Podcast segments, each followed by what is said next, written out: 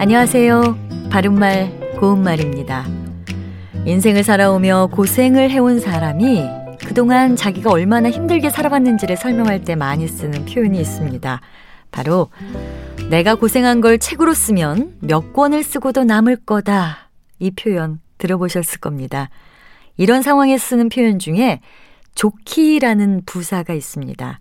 좋기를 사용해서 다시 표현해 보면 내가 고생한 걸 책으로 쓰면 좋기 몇 권은 될 거다라고 할 수 있습니다.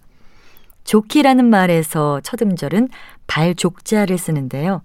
수량이나 정도 같은 것이 넉넉히라는 뜻이니까 책으로 쓰면 몇 권은 충분히 나올 것이라는 뜻으로 생각할 수 있습니다.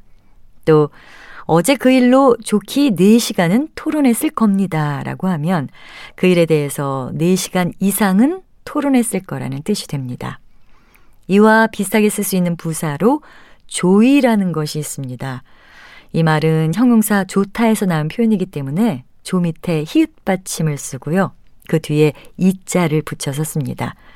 이것은 거리나 수량 또는 시간 같은 것이 어느 한도에 미칠 만하게 라는 뜻입니다.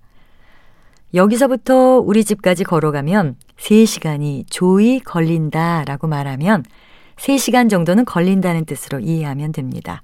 참고로 조이라는 부사는 마음에 들게를 기본 의미로 하고 있어서 그는 아들의 공부하는 모습을 보고 마음에 조이 여겼다. 이렇게도 말할 수 있습니다. 바른말 고운말 아나운서 변희영이었습니다.